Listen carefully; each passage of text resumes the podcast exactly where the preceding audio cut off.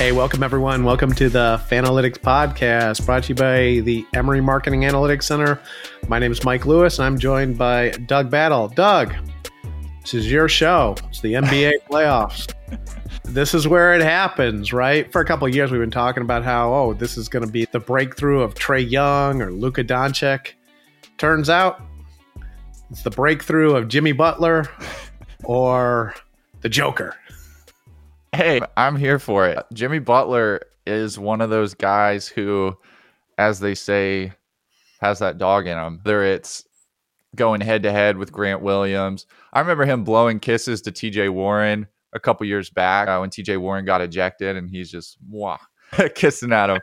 And uh, man, that guy is one of, I mean, he, he's not like skill the skill level of Jordan and Kobe, but from a competitive standpoint, he's on par. Like mentality wise, I haven't seen that in the NBA. It seems like everyone's kind of buddy buddy.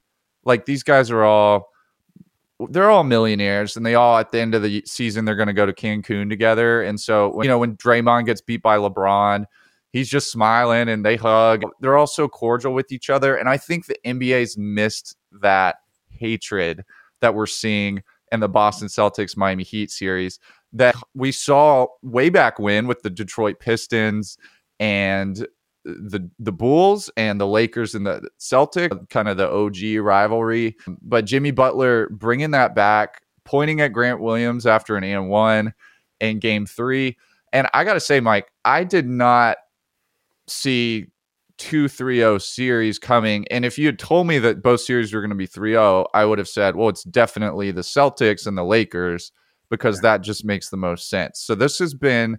Uh, like we talk about March Madness with the 16 seed pulling an upset in the first round, it's been May Madness in the NBA. And I think that basketball fans are excited because it's not predictable. It's not Warriors Cavaliers every year with Steph Curry and LeBron. We're looking at potentially a finals between Jimmy Butler and Nikola Jokic to from a celebrity standpoint, kind of like B list celebrities, even their first, second team, all NBA players. But I love to see, I love that there has been parity in the NBA these last few seasons. And I love seeing a team like the Heat, who was the 10 seed going into the playoffs, if there were not a play in game, they would not be in the playoffs. NBA has been a star driven league since, especially since Magic and Larry in the late 70s, early 80s. It's probably not going to be a star driven league in the future. Well, I mean, it's going to be star driven, but it's always been superstar driven where there's yeah. only two, three guys. Right. Doesn't seem like it's going to be that way. Jokic and Butler, they're both real likable. I mean, eh, real likable in like a curmudgeonly way in some ways. Great work. On, it's like professional wrestling. Great work on the mic for Jimmy Butler, oh, and oh, yeah. great work for Jokic too. I mean, I mean these guys are these guys are fun to listen to. They're different, right? You mentioned professional wrestling, and that's exactly what the whole Jimmy Butler off the court antics remind me of. And it is amazing to me that we haven't seen this from the NBA in quite some time. I, I, genuinely can't remember the last time I heard a player say anything but positive things about other players in the NBA.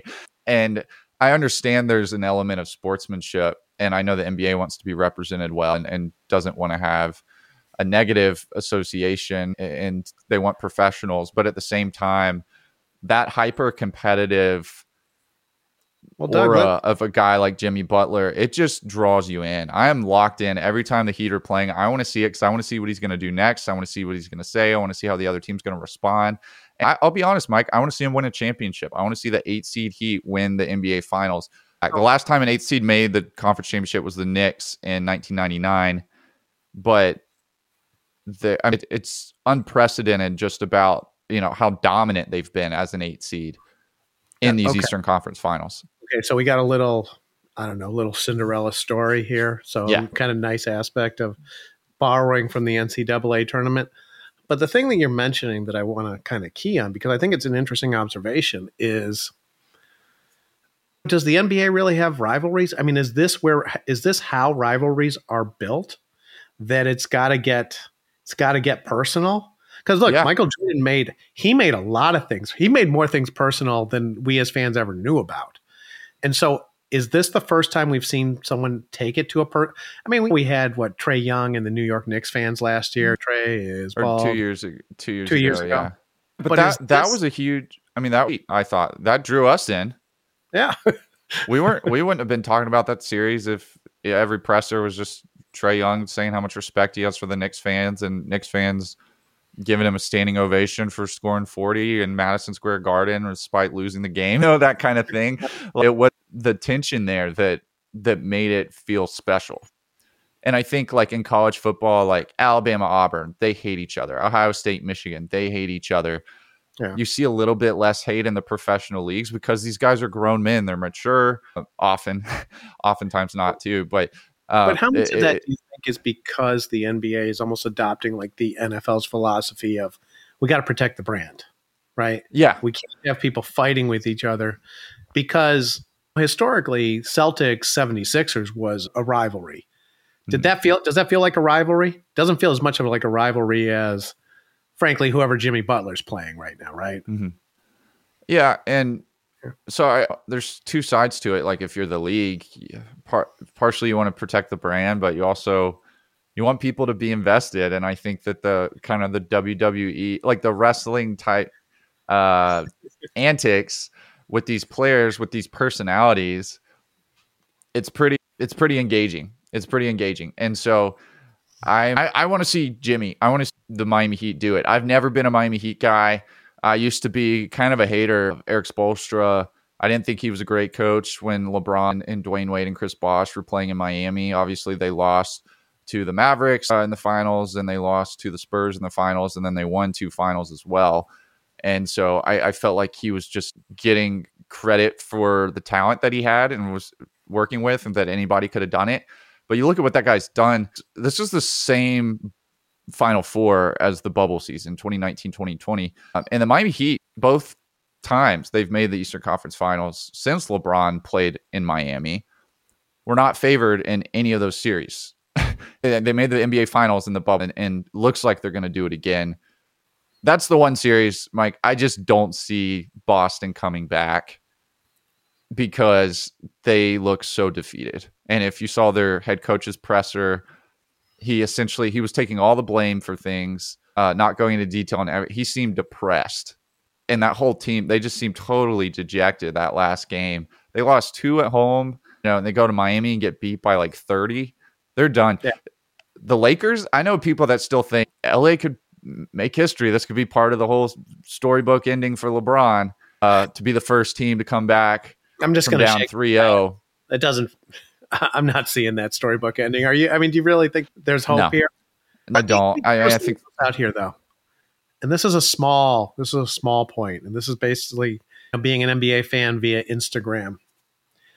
Jokic's wardrobe choices, in terms of wearing a classic suit and some sort of. I, I know they were comparing it to the Netflix show Peaky Blinders. mm, That kind of I don't know I don't know what you would call that headgear, but that was. It was that was interesting to me and I know that there's almost going to be the response of it's just sort of it's sort of a different kind of culture than we see in the NBA and sort of a lot of people jumping into it. But I think that's kind of the point that it's interesting that sort of wearing the classic suit and looking like Peaky Blinders is the most counterculture move that you can make in terms of Right. NBA in terms of NBA fashion.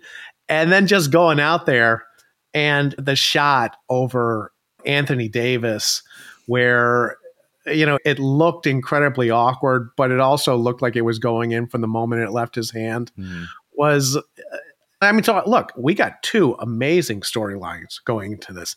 And Oh, I think the thing that's great about it Doug is they're both different. Like I I think this is what we've been waiting for. Kind of the junkyard dog Jimmy Butler Oh, and yeah. then the European guy that seems like a fish out of water kind of player Yeah.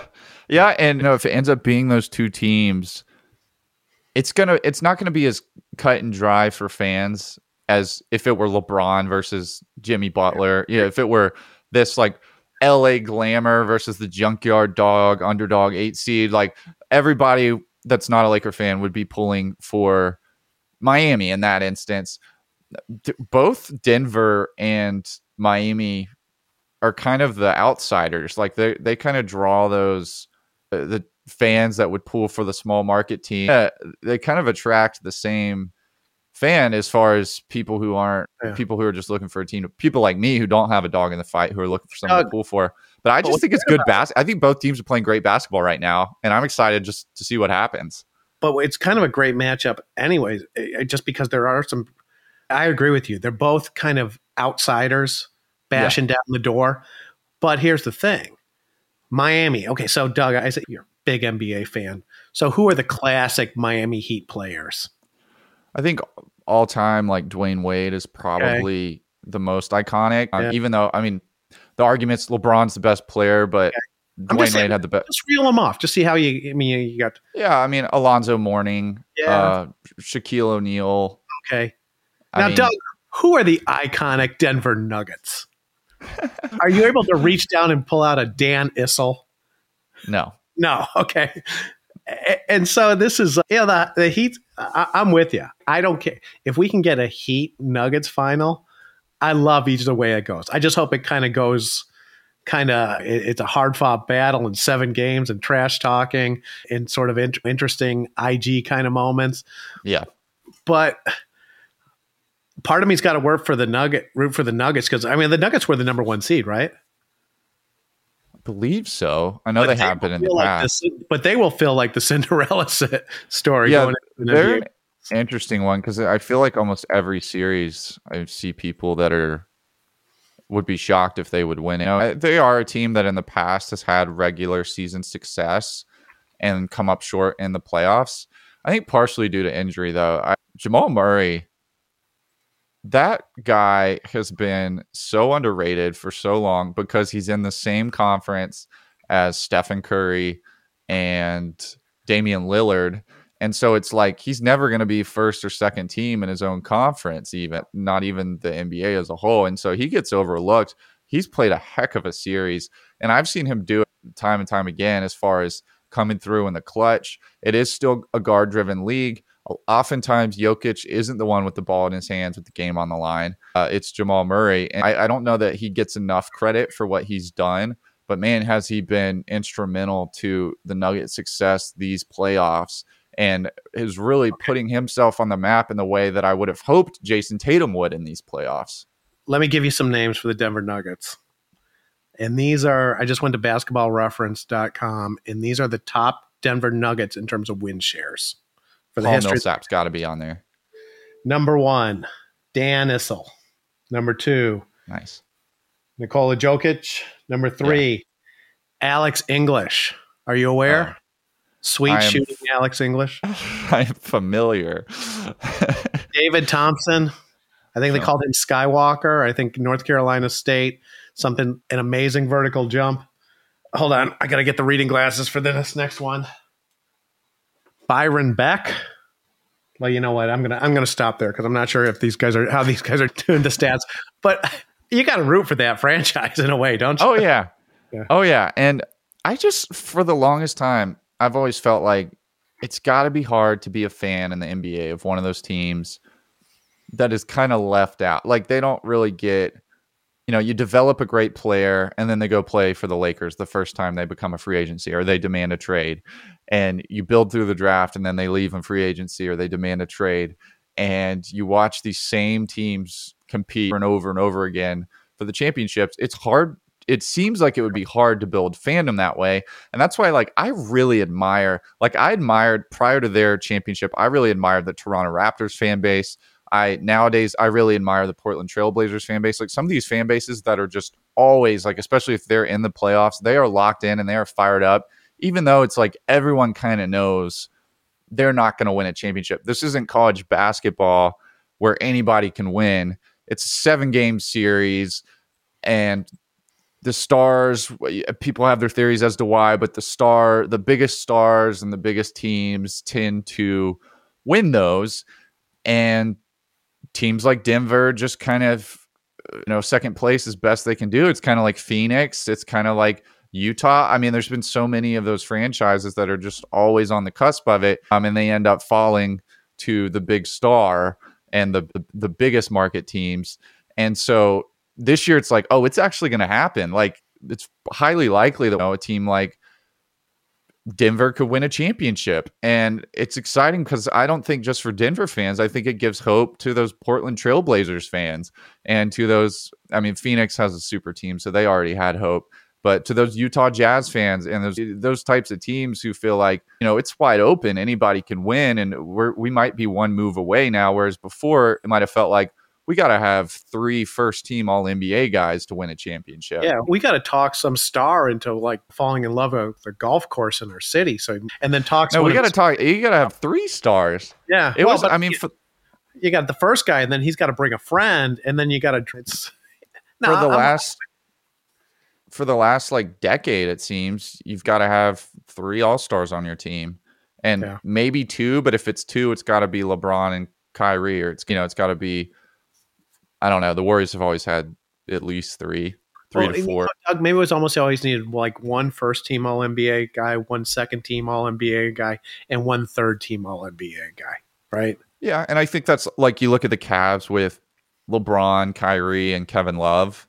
Yeah. That's kind of the formula. The Warriors eh, now it's like Curry, Thompson, and Draymond, but at one point it was Curry, Durant, Thompson, and Draymond and DeMarcus Cousins. And I mean, that team was just too stacked. But I mean, a team like Utah or a team like Denver, it's, it's highly unlikely that they're going to build through the draft and have a team like that over the years. And so, again, I mean, right now, Denver's got Jokic and they've got Murray, but that just that feels attainable. You can draft two. I mean, Jokic was a second round pick. Um, and it's not like Murray was number one overall either. And they've built from the ground up. That's a homegrown team.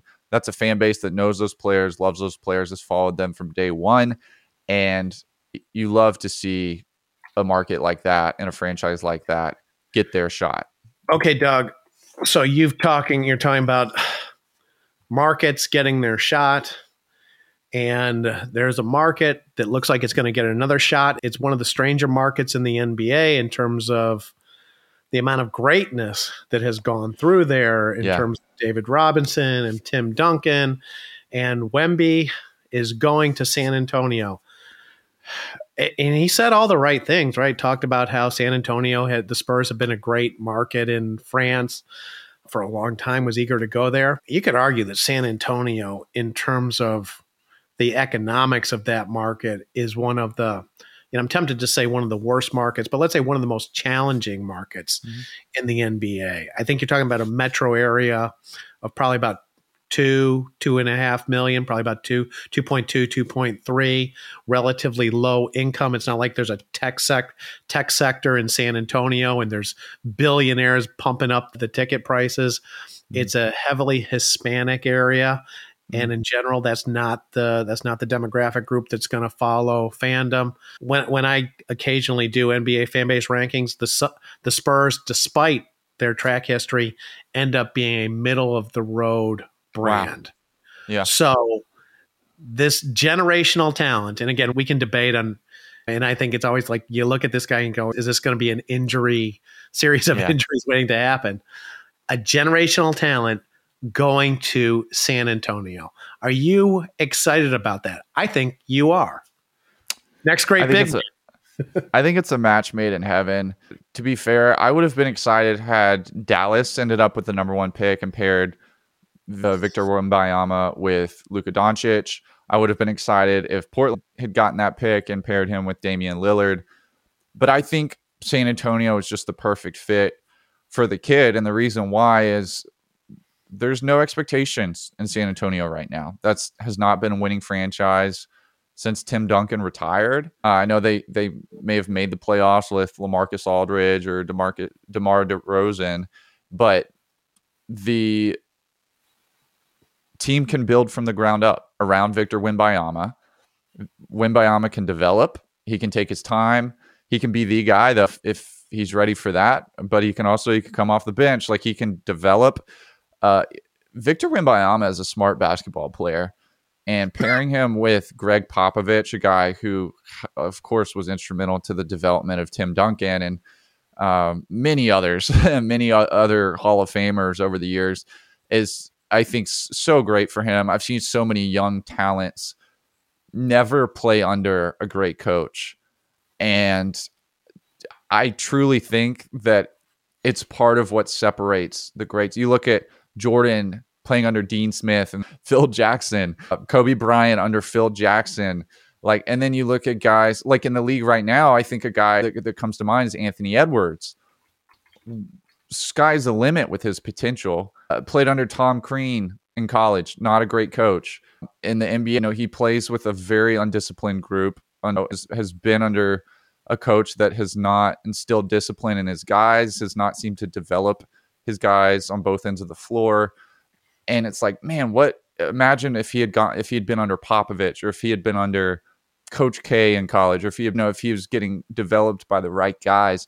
Wembanyama, he's got just as high a ceiling, and he's already a smart player. He's already disciplined, and then he's going into the system that has been successful at developing players of, in my opinion, with lesser potential than Victor Wembanyama. And so he's got to put on weight. He's got to he's got to avoid injury, but I think it's a perfect fit.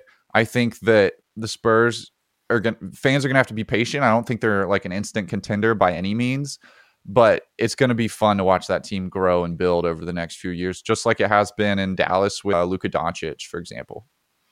Yeah, I was just looking up as you were talking, looking up a couple of quick facts.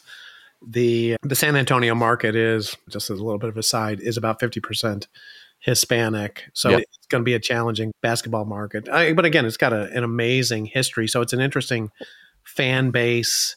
There might be more appreciation for the Spurs outside of San Antonio than, than within San Antonio. I also looked it up. Wemby is 19 years old. Mm-hmm. So essentially, it's a one and done mm-hmm. type player. And, and look, again, this is just the visual. I'm not going to claim to have seen a lot of game footage of him.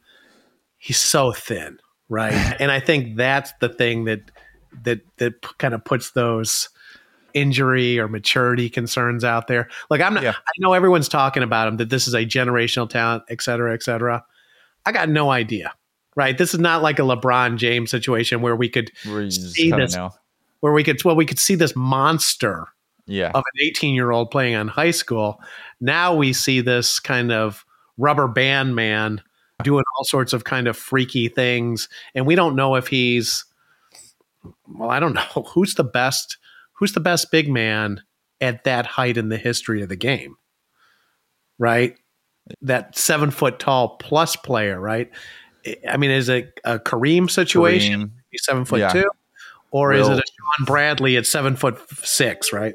Yeah, yeah. I mean, I understand kind of both sides of the argument with Wembanyama. I think the reason people are so excited for him and why Spurs fans should be should have hope, should have lots of hope, lots of optimism, is that you look at a guy like Giannis Antetokounmpo, very similar frame, coming out uh, much shorter, you know, five five inches shorter or whatnot, but little guy, little guy, yeah. little guy uh, very similar frame coming into the NBA, and that's why he wasn't a number one pick. That's why he was overlooked, was because he's scrawny, you know, he's long and lean, and we've seen guys like that fill out. Uh, there seems to be some kind of I don't know how they do it, uh, but there seems to be a, a development process for those long, lean guys to fill out and become monsters eh, because you look at Giannis now and he's a monster. He's a if he looked like that in high school, it would have been a LeBron James situation where nobody would have had any doubts about him going number one.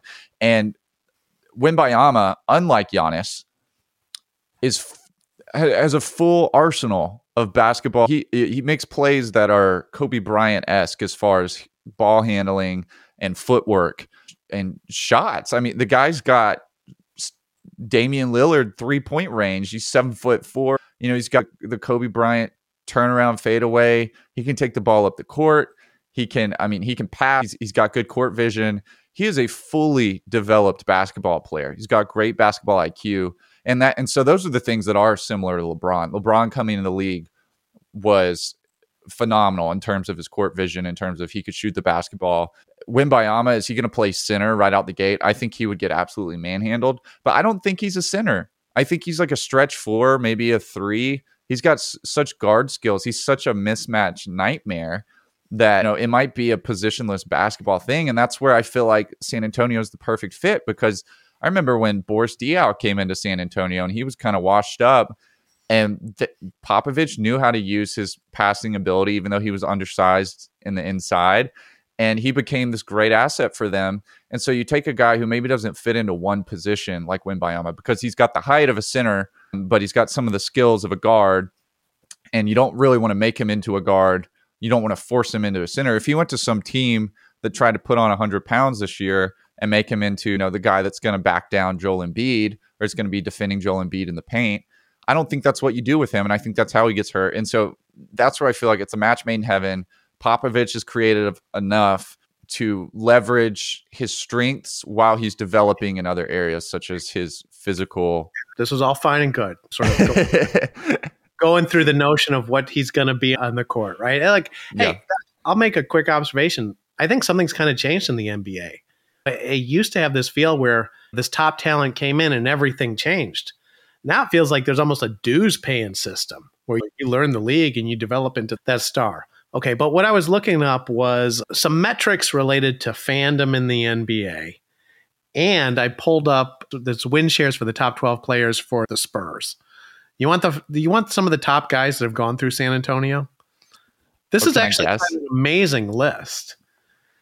Tim Duncan. Yeah. David Robinson. Yep. Tony Parker. Yeah. George Gervin. George. Manu Ginobili. James Silas. Kawhi Leonard. Sean Elliott. I mean, in some ways, they're competitive with probably in terms of the star power that's gone through that place with just about everything that isn't sort of starting with Los Angeles or Boston, right? Right, right, right. right. but despite that, when you pull up, let's say, the social media metrics, they are in terms of let Instagram followers, just because it's a quick and dirty one, 22 million Laker fans on social media for on Instagram for the Lakers. They're at about four million. And so mm-hmm. they're slightly, I think, four and a half million, slightly less than the Milwaukee Bucks. So despite having all of this star power, right, they are a now it, they're actually blow, one of the other teams we're talking about, Denver. They blow away Denver in terms of that metric. Denver's just got over two million. So it's, I guess, what it ends up being is like, does it even matter if Wemby comes in and he is this next guy? He's the next Kobe, Michael, LeBron mm-hmm. and they win four, five, six championships in San Antonio. Does that actually change the league dynamics, or are we still just waiting for the Lakers to go on another run? Yeah. We're hoping the Knicks f- come up with a formula that they're actually going to win some games, and we're kind of Spurs fans, but we're also willing to forget about them real quick when well, they hit on hard times. Yeah, and the Spurs I mean, I think it's hard to say that he can change the game for them when if Tim Duncan's dynasty, because that's the ceiling. You're never going to have a better career. You're never going to have more accomplishment as a team than what we witnessed with Tim Duncan. Um, you know, in going back to the Admiral, we right? You mentioned Green David Bay Robinson. Packers in the NBA, Doug. Is that the bottom line? Say what? We can't have a Green Bay Packers in the NBA. I'm saying they can have that success but on the court, yeah. but they're not going to be the number one brand or top five brand like the yeah. Packers are. And I so and, and it's just hard to imagine that changing because they've already had best case scenario Victor Wembanyama. His name was Tim Duncan. Six rings, I think. Um, five or six. I don't know. They, they, won a lot of championships. They won a lot of championships that it felt like they shouldn't have won. Uh, well, because well, Doug, and the other thing, when I go through that list of names, what's really remarkable about that is they've almost always had a top five player in the NBA, right? I mean, you go back to George Gervin in the late 70s. Yeah. And we just, and it just keeps going on and on. Maybe not a top, not always a top five, but always a top, always a marquee name. And so yeah. it's a remarkable franchise. I mean, they've drafted very well or just lucked out in terms of some of the draft lotteries, et cetera. it's an interesting case study in terms of what can be accomplished in the wrong kind of market. Yeah, and I think that it's good for basketball. And I think I also think that Spurs fan they might not measure out great as far as numbers, but the people I know from San Antonio, anyone I've met from San Antonio, I always bring up the Spurs. And man, they it's like they're a family. Like they really have a unique connection between the community and the team that's unlike I think because it's so small, it's almost more collegiate like well, uh, the only major sports franchise in the city as well, right? So right, right, yeah. and so that that team is they bring that city together in ways that the Lakers don't in Los Angeles, where there, you know, there's also the Clippers, and then there's a million other things to do. And San Antonio, that's all they got. And that team has been incredibly successful. So they've earned the loyalty. Doug, there is the incredibly strange Riverwalk. Well, I mean, it looks about. cool to me. And then when you go down there, you realize it's almost more like a Disney production, right? It's not. Have you been down there? No, I haven't made it down to San Antonio. It's very strange. It's, I mean, it's very cool visually. Like it's like, oh, this is yeah. kind of great. We're along this river, and then you look at it, it's like it's like concrete on the bottom. It's like Disney built the Riverwalk. And and Doug, like, they have the Alamo. Remember? I do remember the Alamo. And we've also got, I mean, I'm just naming things I associate with San Antonio, and we also have that Charles Churros. Barkley likes to talk about the women of San Antonio. I thought about it, Mike, and I was like, you know, it'd probably be wise not to bring that. so someone had to do it, and it was you. Yeah, Charles Barkley is infatuated, and hopefully we'll get more prime, you know, TNT games in San Antonio now, where we can get Chuck's analysis on the, the scene in San Antonio, ongoing me that that has become. So, looking forward to that as well. Okay, Doug. So the NBA is in an interesting position in terms of going forward. A lot of the a lot of the interesting action now in terms of the brands going on are kind of strange places. Denver, we have as talked about Memphis last week, San Antonio, a lot of hope for the future. Mm-hmm. Something I wish we talked about more, but it's it, it's come up a little bit in this playoff is this issue of, and I think of it as an analytics issue, this issue of load management. Yeah. And so with the Lakers now struggling, I think load management is kind of it's kind of popping back up, and especially in terms of the season the Lakers had of a not a great record, mm-hmm. some heroic performances, and now kind of I don't know running out of gas. Is that the perception? I think so, and I've actually got some numbers. So uh, an Emory student by the name of Jaden is interested in sports analytics, and I had him run some numbers to to kind of further research this.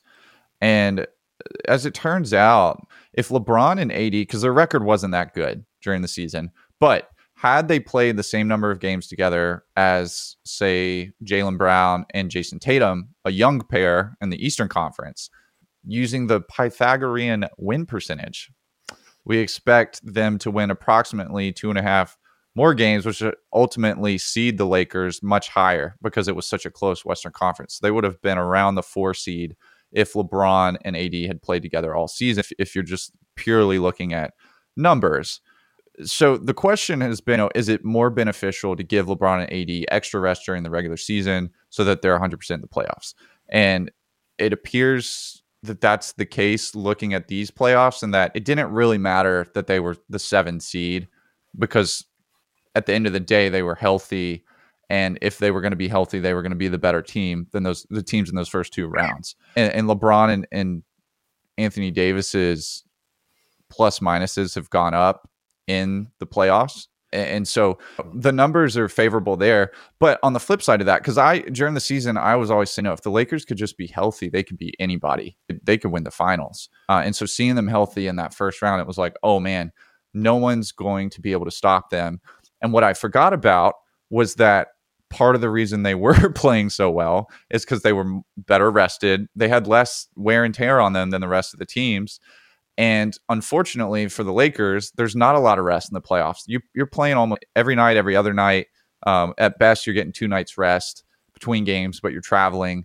And so, you know, I think what we've seen is that the Lakers might be the best team in the NBA coming off of a lot of rest.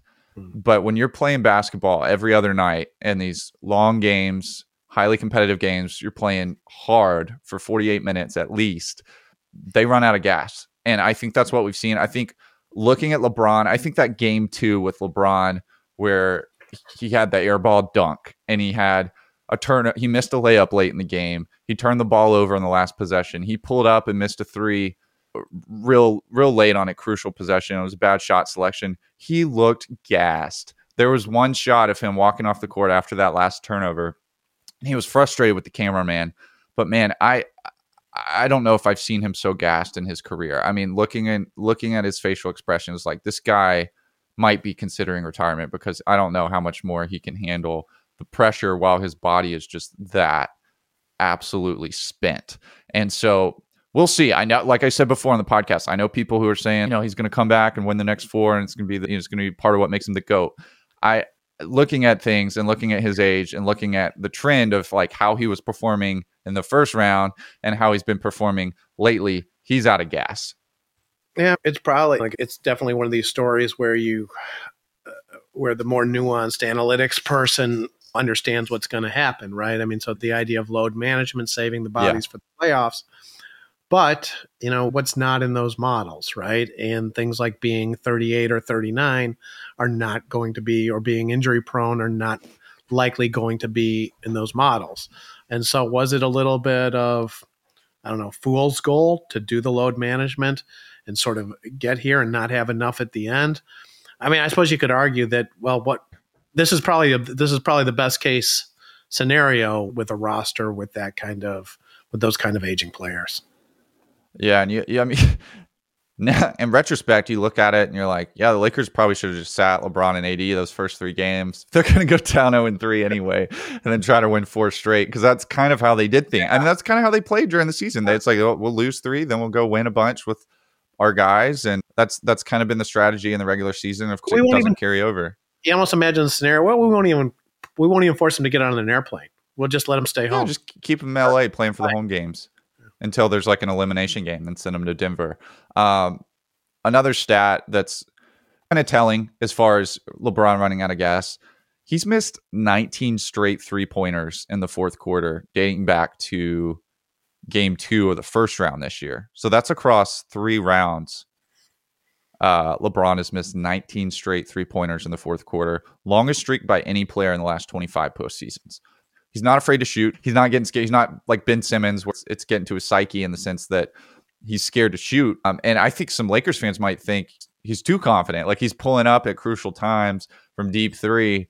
We need guaranteed points. We need a good shot selection. And so uh, that's a pretty cons- that's pretty telling as far as where his legs are at because like having played basketball I mean, you see it a lot with guys tend to miss free throws later in games. They tend to, I mean, shooting percentages, I imagine, just kind of go down as the game goes on. Uh, they, maybe they peak in the second quarter when you're like warmed up and kind of in a rhythm, but he's been gassed. And I mean, this series from three from deep, he shot three for 19. So that's roughly 15% from three on the series. Again, hasn't been shy about shooting it, but I think he's totally out of gas, and I think that relying on someone have that's his age and, and, playing him the minutes that the Lakers are, you, know, you can only go so far.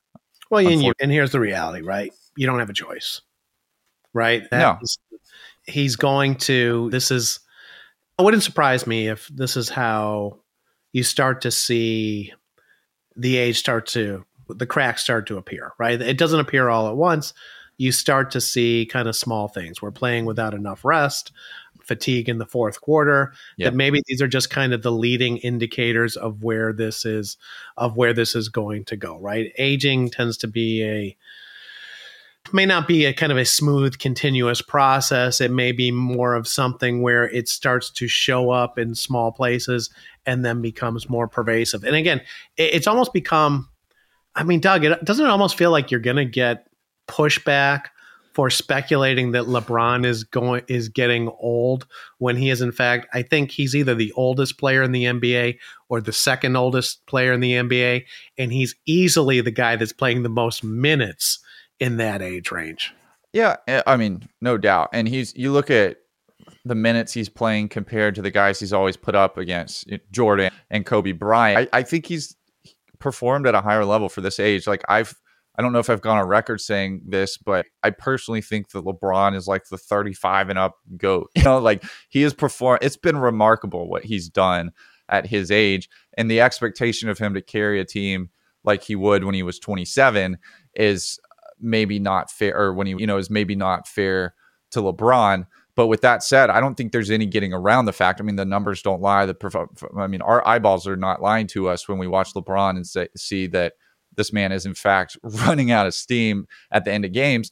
And during the season, I was pretty floored by how he was performing when he was playing, and I was thinking to myself, no one's ever done this at this age, and he's he might cement himself as the undisputed goat if he goes and wins a championship or the next two which again first round of these playoffs, people were talking like that was going to happen. That like, okay, we, we, saw it coming. I mean, I've been saying it for the longest time. If you've been listening to the podcast, I feel like this is his last dance. And so, you know, having been of that opinion and, and looking at it, it's like I think I forgot that in the NBA playoffs, it almost like ninety percent of the games come down to the last five minutes. Like I, I, as a fan, when I don't have a lot of time, I won't watch the games. I turn them on with five minutes left, and I just see. Usually, it's tied up or it's within five points, and somebody goes on a run. Someone makes a big stop. Someone hits a couple threes, and that's really the whole game in those last five minutes. So if LeBron's playing like the best player in the world for the first three quarters, and the game's tied with five minutes left, it doesn't really matter if all of a sudden he's you know can't make a three and is missing free throws and is blowing layups. And so I think that's what we've seen happen. And I think that's why you know my whole prediction about the last dance, I think that's what I didn't take into consideration. And maybe like statistically, if I had seen numbers, I don't know what his numbers were like during the season, if he was dropping off in the fourth quarter like he has been. But if I had taken a look at that, or even just kind of a more general common sense kind of thought of like, yes, LeBron's playing at a very high level but how's that going to translate across a seven game series where you're playing you know you're playing seven games in 14 days and, and some of these games might go into overtime or whatnot. And so I, I don't think there's any getting around the fact that he, he is an older guy and it's costing him late in games and it's costing the lakers when they're relying on him late in games. And the nba playoffs go on forever right? I mean yeah yeah. Like uh, okay like it's almost june. Still not even to the finals. And speaking of cultural products that go on forever, I don't, and again, I don't know how much you want to, I don't know how you're going to respond to what I'm about to say, Doug, which is always kind of a fun moment on the podcast, but paying a little bit of attention to popular culture because the only movie franchise that I still make sure that I go see every episode of in the theater has, and I haven't seen it yet, but I know where this is going. Furious 10 and has come out. Of course, now part two of Furious 10 is not scheduled until 2025. But it just, but as that, as I see that hit the theaters, I can't help but, and again, the, everything sort of comes together. The other movies that I've seen sort of highlighted a lot in the last week were Indiana Jones 5 on mm-hmm. Instagram and they've decided to make a remake of White Men Can't Jump. Right. That's I think airing on Hulu. Now, Doug, and it kind of reminds me of thinking about LeBron James and how long LeBron James has been around. And oh my God, it's another NBA Finals with Le- LeBron James. How many times have we seen that? Looking at these movies that are coming out, and I hate myself for saying this, right? Because I'm a big Fast and Furious guy. Does anyone want any of these? I don't know if anyone in America does. I if I learned anything And um, hold on, despite saying that, I will go see Fast and Furious. oh, there you have it. That's, I will go see part see, one and part two of ten in the theater. I think I that's the yeah. I think that's the problem with the industry right now is that people like myself will hate on every Star Wars show that comes out or movie.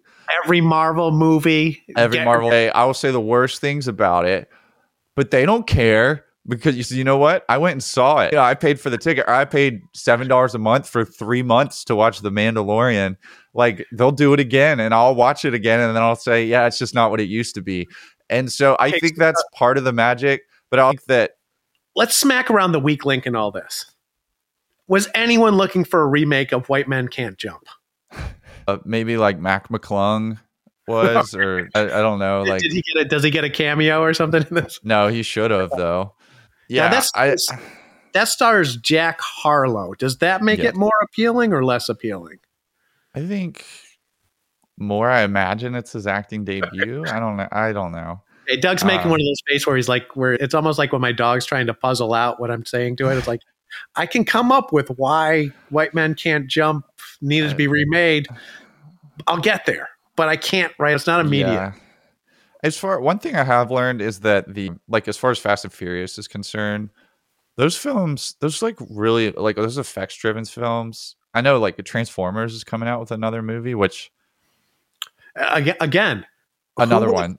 It's just like the most overstimulating movies you will ever watch. Transformers: um, The Rise of the Beasts. I think so. Now half the Transformers are going to be animals instead of semi trucks. Yeah, yeah, it's all ridiculous. And uh, like I said, what, one thing I learned in school was that those movies actually did really well abroad. Like, you know, in some of these films were in the US, we're like, why are they doing this? Like, nobody wants this. We think we're all that's out there, or we think that we entirely drive the market.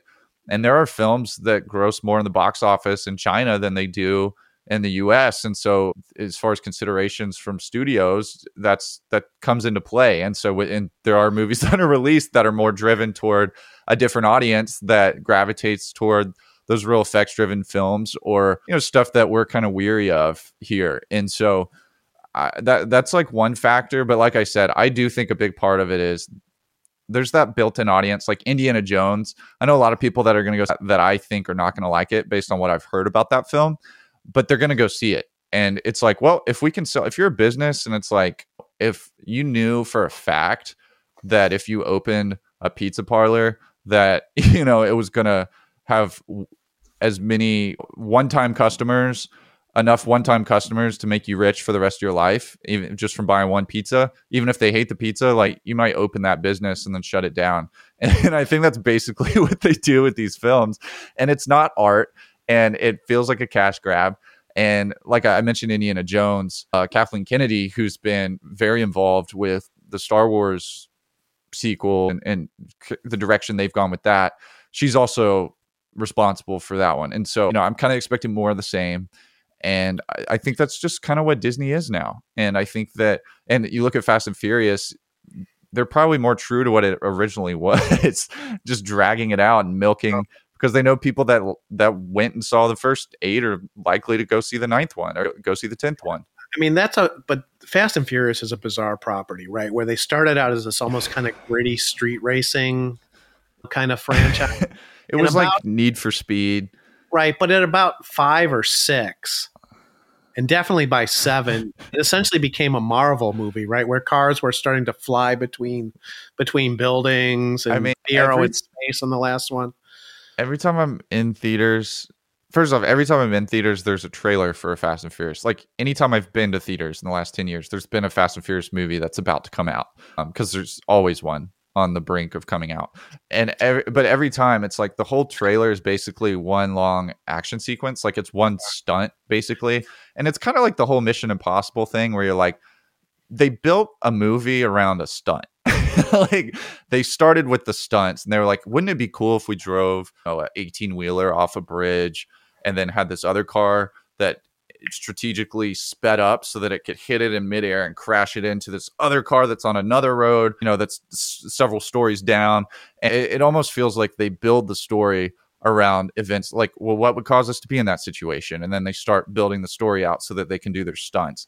That's how it feels to me. But i think it's no different. Like i remember as a kid going to disney world and all i wanted to do was see the little stunt show that they do with the car drivers where they have it look like the car's going backwards but it's actually just the drivers facing the back and so they can do they can drive backwards like in crazy ways and stuff. And it's like they basically have an audience of people like they're there to it's a spectacle. It's more of a spectacle than a story. But i do think uh, let's just an observation that i think we're at a unique and frankly strange point in the culture though. Well yeah. Where there is no, we've been there. where there's no new intellectual property being developed right i mean the closest thing you have is now, if a video game, uh, the video game companies might be the main drivers of new IP, right? You can imagine a Grand Theft Auto movie franchise going out yeah, there. But is Grand Theft Auto new IP? Like that's been around since right, I was a kid.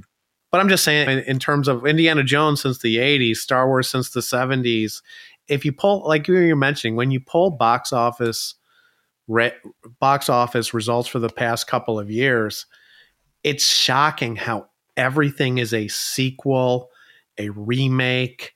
I mean, Part of last year, Top Gun was the big one. Yeah, yeah.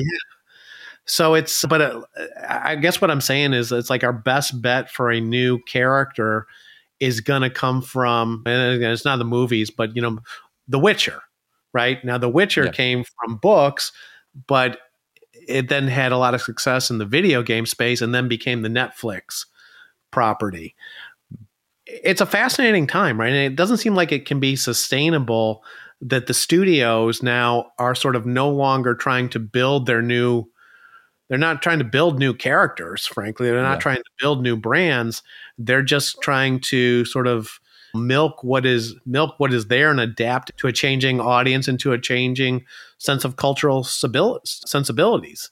Yeah, it's interesting. Can't last forever. I hope yeah, it and I'll pick. I'll yeah, I'll piggyback on that with you know we talked last week about kind of jokingly like is there a Sports Illustrated swimsuit edition for every demographic? Because it seems like that's kind of how they're doing things, but uh, you mentioned like tailoring it for I don't know today's sensibilities or whatnot. I, I mean, one thing I've seen is this whole multiverse idea, and you see this with superheroes where there's presently like three or four different Batman actors that have like projects in development or that are you know Michael Keaton, uh, Robert Pattinson, and Ben Affleck. You know, pretty recently finished up his, and Christian Bale's really isn't that far removed. Maybe a decade ago, um, Spider Man last year we saw all three Spider Man in one movie. And of course, the Spider Man animation, and th- there's the video games, which kind of have a different version of Peter Parker and now there's going to be a sequel to the video games and they're coming out with a sequel to the animated version that has like a hundred different spider-man you know peter porker and fat spider-man fight P- fat peter parker like washed up peter parker like uh, black spider-man white spider-man like every spider-woman like every spider-man you can imagine and almost feels like you take something successful like spider-man and you just say okay well how can we milk this for every different audience Mhm. and like we're gonna make one for Doug, but we're gonna make one for Doug's parents, and we're gonna make one for Doug's future kid. That's kind of what's going on too Well, me- with Batman, for example, with Michael Keaton and Robert Pattinson and etc. in a way, what it is is you take that successful brand and you create a brand extension for every different audience, right? And For Star every Wars has done that. Right. Star Wars has done that with children's shows.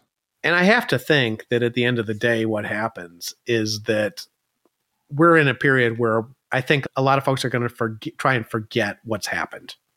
Right. And we've seen that with some of Star Wars, right? Where it's almost like we want to ignore certain products. Yeah, right? We want to sort of kind of always reference back to the first couple of movies in the 70s. Hmm.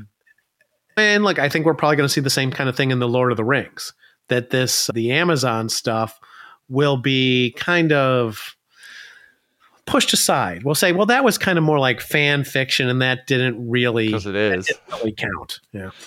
Yeah, yeah. Well, I mean, I'm I wouldn't be shocked to see more franchises going with that to continue to milk the existing IPs that are successful because from an investment standpoint, if you're a studio and you've got some new idea that might be the next Star Wars, but it also is more likely to lose you money or you have Star Wars which might earn you 75% of what the original did, you're going to just go with that. And so I, I think those built in audiences are just a safe bet. And I think that's Well- where the money's being well, made and and it- that's where the investment's being made. I think it's worse than that in a way, right? It's like let's say you had the idea for the next Star Wars, right? And Right. who knows what it is, right? It's eh, in any genre. I don't even think you could break through the clutter at this point. Do you right? think there is a next Star Wars? Well, whatever in you the sense want of, do you think there will be a cultural phenomenon that's that unifying or that? Like, I think we had Harry Potter and Star, like we had the next Star Wars, we had Lord of the Rings, we had so many of them, but it's been so long, and now it's just been remakes for so long or different spin-offs of those couple of properties. Like, are we ever going to have a new? We ever going to have a new Cinderella? Like, are we ever going to have a new classic, or is it just going to be spin-offs forever of the old we're stuff? just not in an, we're not in an equilibrium at this point, right? Where because I don't even think it'd be possible, right? It's like Yeah. to launch one of these new things. It's almost like there isn't enough oxygen in the room. There's not enough oxygen in the theater for something new to really exist, right? All the mind space, all the theater, the physical space and the mental space is kind of taken up, right? I mean, you're kind of on this very narrow path, right? So you would have to talk a studio into creating the product, right? Mm-hmm. Into creating the new IP. You would have to get them to see the promise in it to invest a ton of money into that. Now, and again, I think there's also this other little trick that we always want to end up tiptoeing around, right? That for the major studio with those resources to do it, they would probably also start to intervene in terms of the script and the characters, and it would have to have like, like as we were saying in this in quotes, modern sensibilities. And so at the moment, I think it's probably practically impossible to actually execute that to create something new, compelling, because the, the financial and sort of the business realities combined with the political realities. Yeah. And hopefully in a few years, things will switch back to something where we can have, where we can see IP, new IP coming out that we actually find compelling and interesting. Yeah, I think there's like I think a guy like Christopher Nolan has a if you look at his career, he kind of earned himself free reign to do what he wants. And he started making World War II movies because he's from the generation that's obsessed with that. Um, but also movies like Tenet that probably, if a younger director had pitched or tried to direct, they, they likely wouldn't have because it's such a unique concept and not really universal, um, wouldn't have been adopted or, or funded rather uh, by the studio. So I think a director like that, if they had ideas for something along the lines of like a saga like Star Wars, I think he could pull it off. Or even like of the younger guys like Damien Chazelle, um, of course, who had a lot of success early with Whiplash and La La Land and First Man. Um, of course, Babylon busted pretty recently, but I, don't know. I think there's a handful. Like if St- Steven Spielberg wanted to put together some kind of space saga, like something that some kind of epic, I guess, that was a new story, I think he could probably pull it off but you're not seeing like George Lucas was a young guy. He was an up and comer that, you know, had basically one kind of semi indie film that was that did well and from there on he was doing Star Wars and Indiana Jones. So, so I don't you think you're seeing studio behind those types of projects. I'm typing in Steven Spielberg to see his age. I'm not saying I think he's going to do it. I'm just saying the only people I think who can are guys like that. Yeah, narrow path. Yeah. Okay, yeah. guys, so let's let's wrap it up for here. Online home is www.fandomanalytics, starting to populate that with a lot of findings from the next generation fandom survey. A lot of interesting stuff. At this point, just sort of scratching the surface. So that, and I think some of that stuff does better reading about it on the web than talking about it on the podcast, but definitely dig into that. I think we have a publication date set up for the NFL fan base rankings, and that's going to come out just at the beginning of June. Thanks for listening. We'll talk next week.